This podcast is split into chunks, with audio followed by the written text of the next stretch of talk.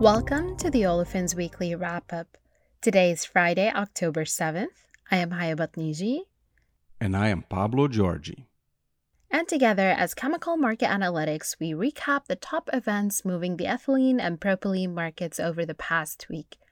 The design of this podcast is to complement the content from the North America Light Olefins Weekly service, otherwise known as the NALO Weekly. Those who follow us weekly will remember my previous hopes for cold weather in Chicago. I went to Chicago again this week and I finally got to experience some cooler temperatures. However, do you know what's not cooling down? The energy markets. The OPEC Plus meeting this week reduced production quotas by 2 million barrels per day for OPEC and non OPEC participant countries. WTI crude oil prices settled at $88.45 per barrel on Thursday, October 6th. Natural gas prices in the US remained relatively stable this week, after falling throughout the whole month of September. Henry Hub prices closed at $6.97 per million BTU on October 6th, against $6.87 last Thursday. Moving to NGLs, ethane prices increased this week, going back to over 40 cents per gallon, but continue to trade at a negative frac spread to natural gas, around minus 5 cents per gallon.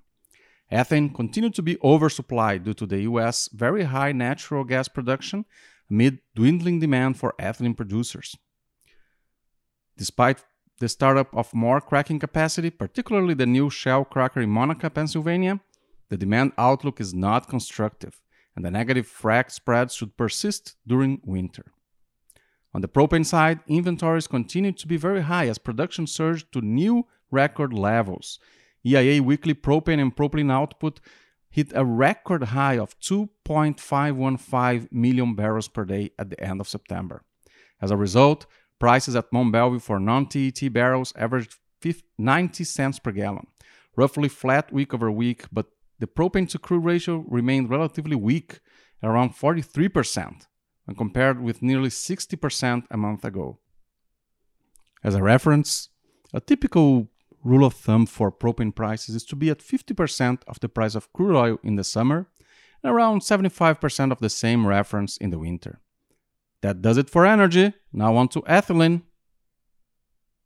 The US spot market was quiet this week, with deals totaling 15 million pounds completed at the Texas and Louisiana hubs. Ethylene prices trended slightly lower, settling at 19.25 to 19.75 cents per pound for September delivery and 19 cents per pound for October delivery.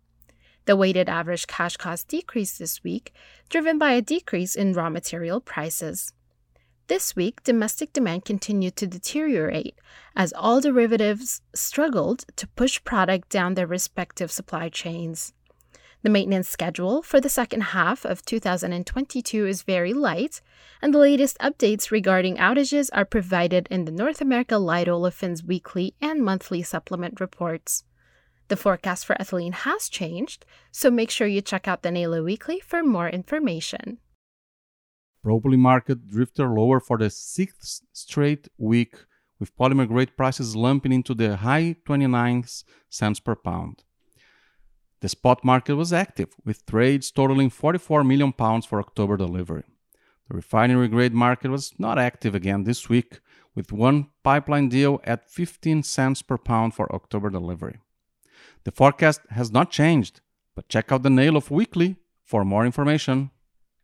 Catch us at APLA happening between November 12th through the 15th in Cancun. And with that, let's wrap up the wrap up. Don't forget to subscribe to our podcast on SoundCloud, Spotify, or wherever you get your podcasts. Give us a like or leave a review if you enjoy it. And if you have any questions or want us to cover something more specific, you can send us an email. Till next time.